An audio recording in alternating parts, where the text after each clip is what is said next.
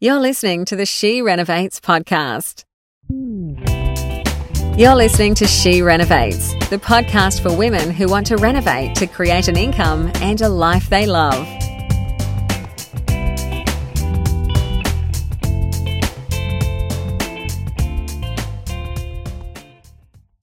Bernadette back with another episode of She Renovates. And today's episode is solo.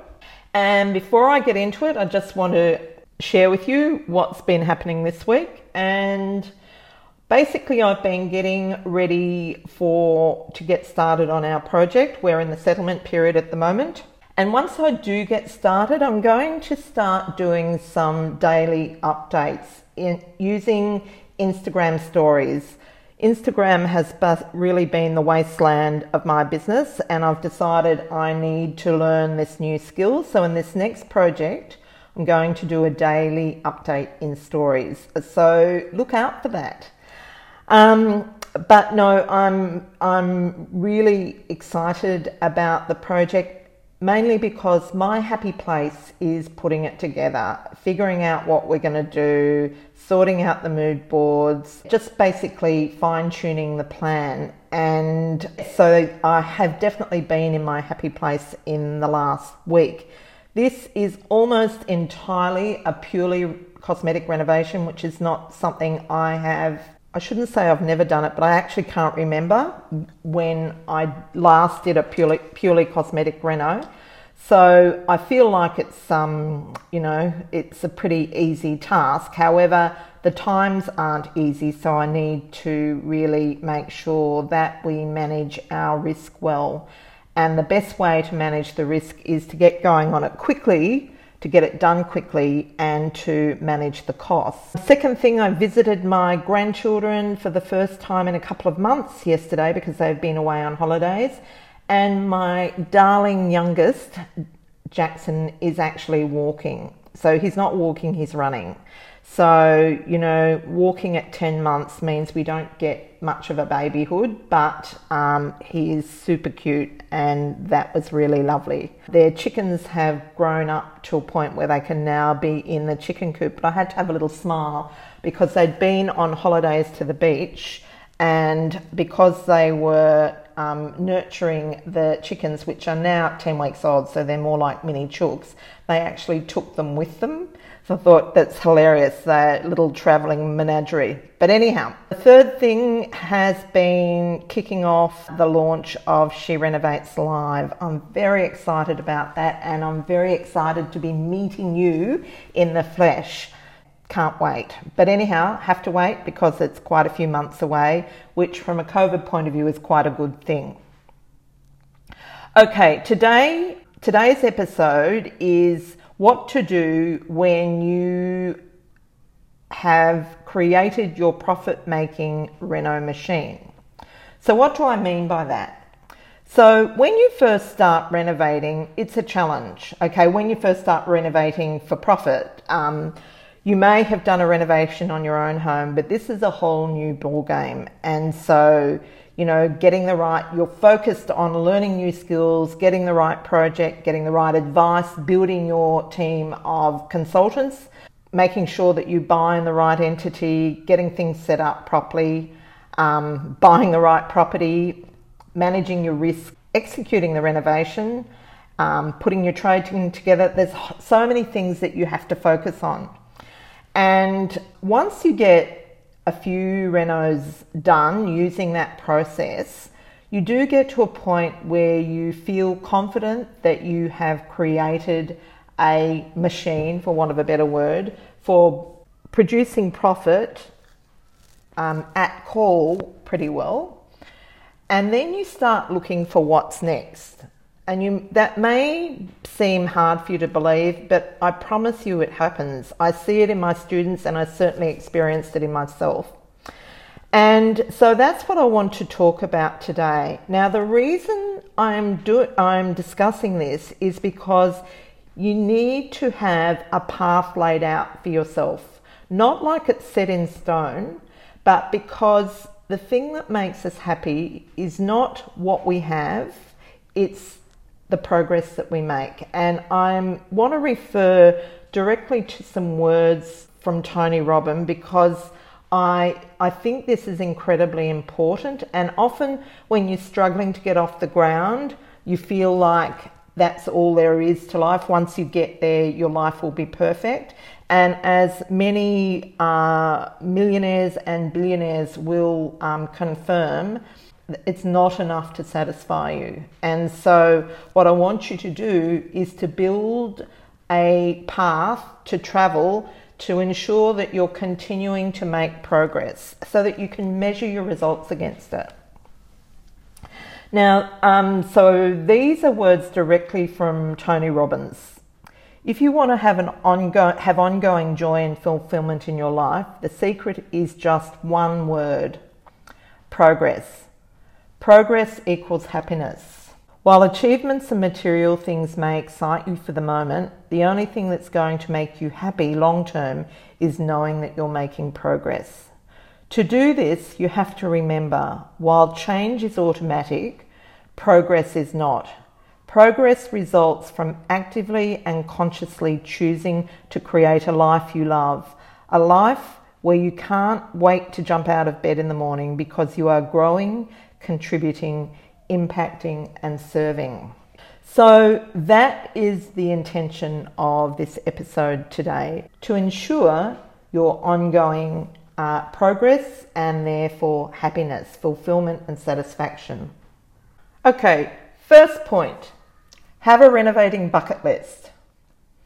This is something I did quite a while ago and I have worked my way through it and I've got probably three things left.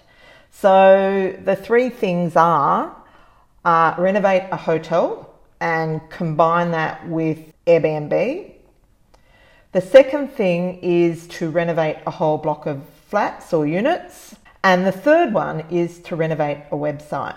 So those things uh, may not interest you, but what, what you want to do is put together a list of things that do interest you because it gives you something to progress through and it also makes sure that you develop your skills.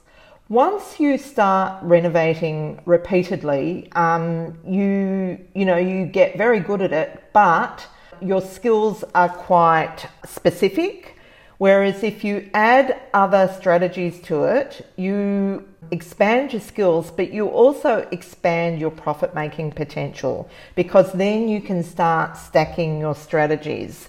So I definitely think a renovating bucket list is a brilliant idea. And the other thing is, by having those things written down, ensures that at some point in your life they turn up. Because while I have my bucket list written down, I don't specifically go out looking for those types of projects. It's just in the back of my mind, and they do, well, maybe sometimes I do, but generally speaking, and then they, when the time is right, they turn up. So the second point, which should have been the first, but I decided to start with something that was a little more out of the box, is to build long term wealth, renovate to build long term wealth.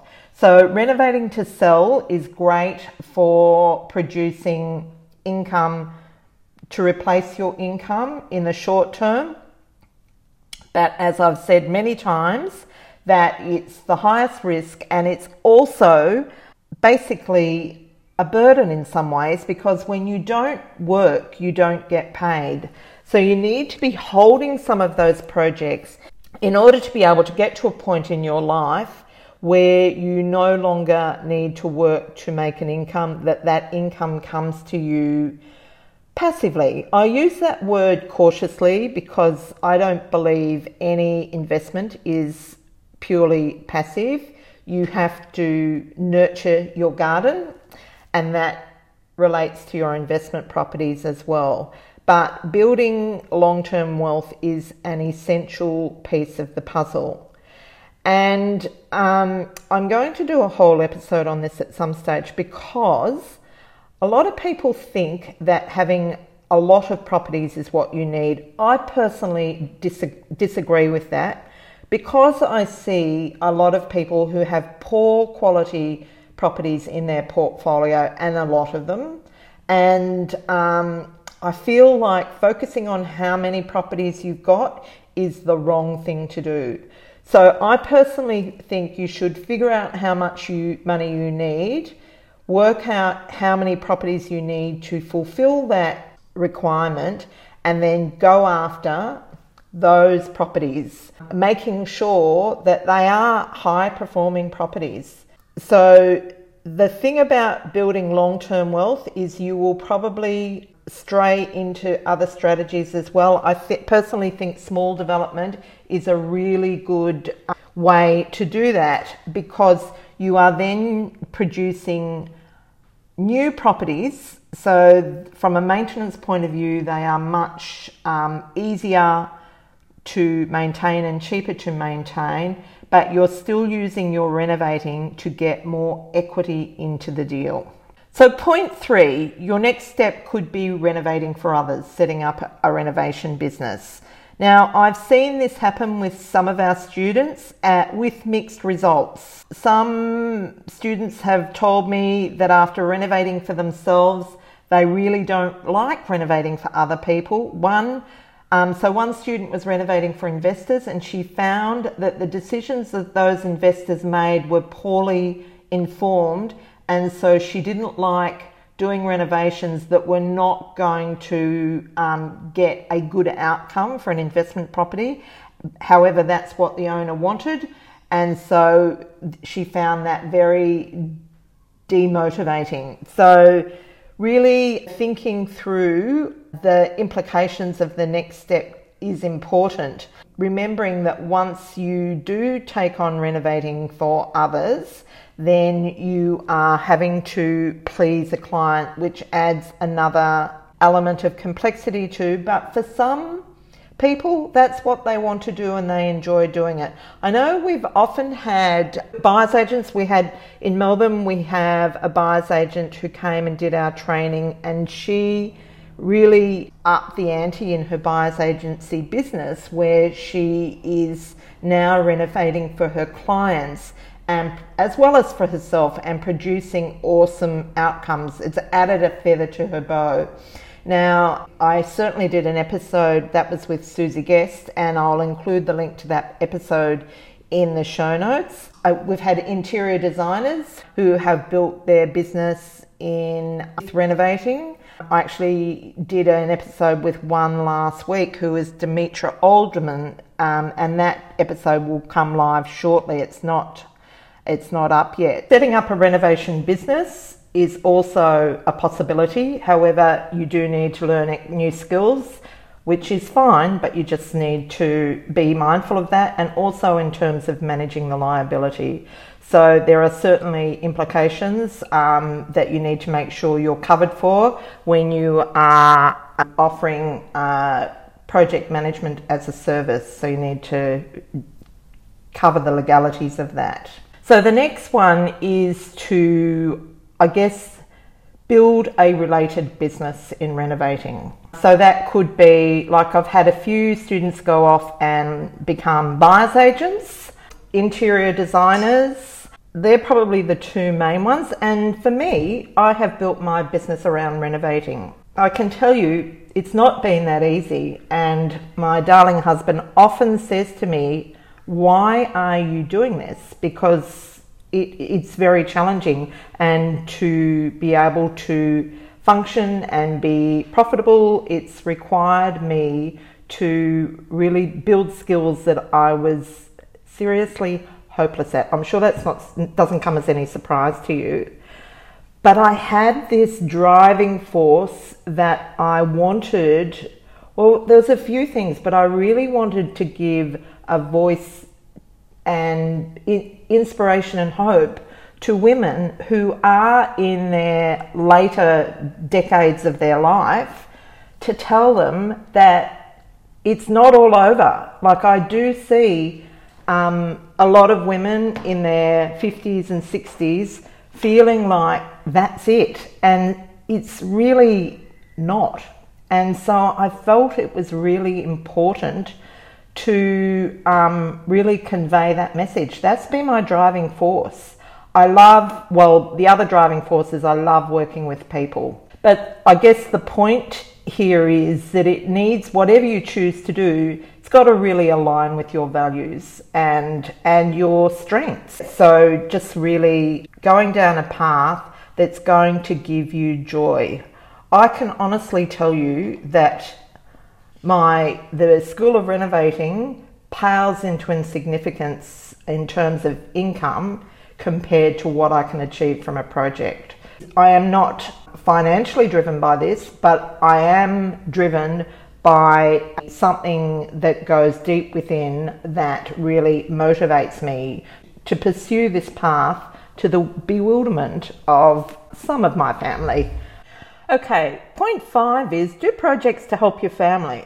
Now, this strategy I absolutely love. And well, we've done two projects with two of our children. We're waiting for the other two to be ready to do a project and that will happen. And the great thing about doing that is that you just get a lot of, I guess, satisfaction out of doing something that gives to others, but also it's a great way of building the relationship. So, doing a project together, it requires that you work together quite closely and you're, you know, for us with our children, they're learning skills from us and we're learning things from them too.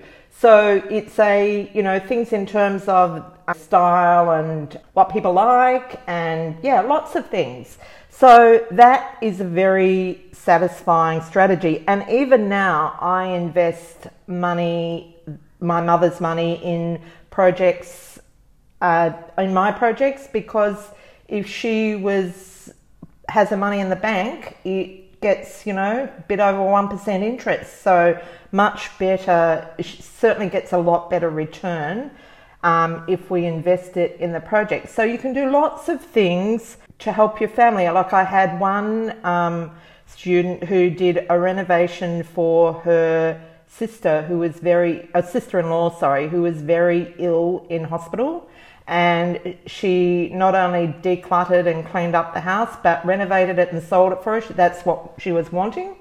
And as a result of her work, added an extra hundred thousand to the price of that property, which was absolutely brilliant. The outcome of that, while sad, incredibly sad, is um, that family member actually eventually passed away from the illness and not that far ahead. But then the, that renovator's children became the beneficiaries of that work that she did.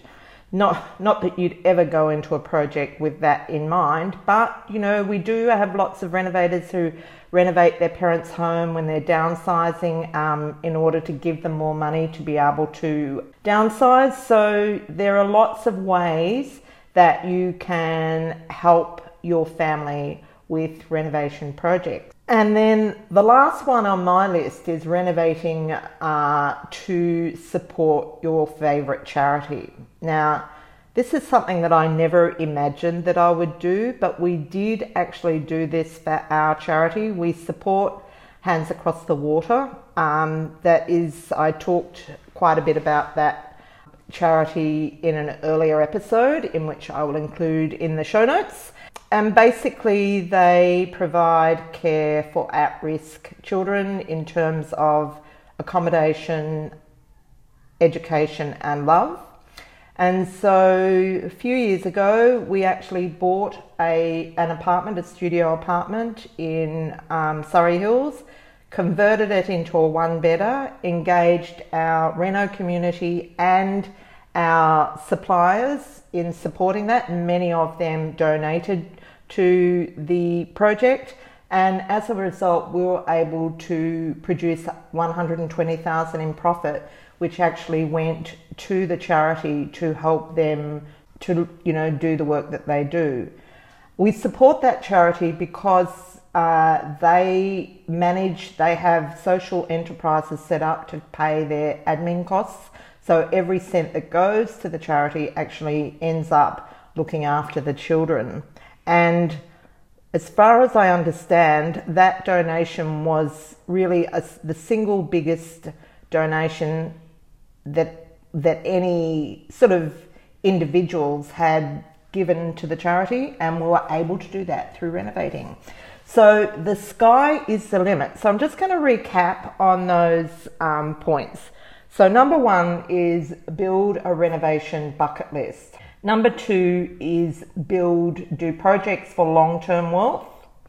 Number three is renovating for others. Number four is building a related business. Number five is projects to help your family. Number six is projects to help your charity. And so that's today's episode. I would really love to hear what you're thinking about doing once you have your renovation process down pat and you're looking for the next thing. So, if you haven't already left us a review, we would really love it if you did. We read every single one of them and it just inspires us to go on with episodes. So, thank you to those who've already done it, and thank you in advance to you if you haven't. And so, that's it for today. And as always, you can get the show notes uh, from our website, and I'll see you next week. This is the She Renovates podcast. To discover how to harness the power of renovating, check out theschoolofrenovating.com.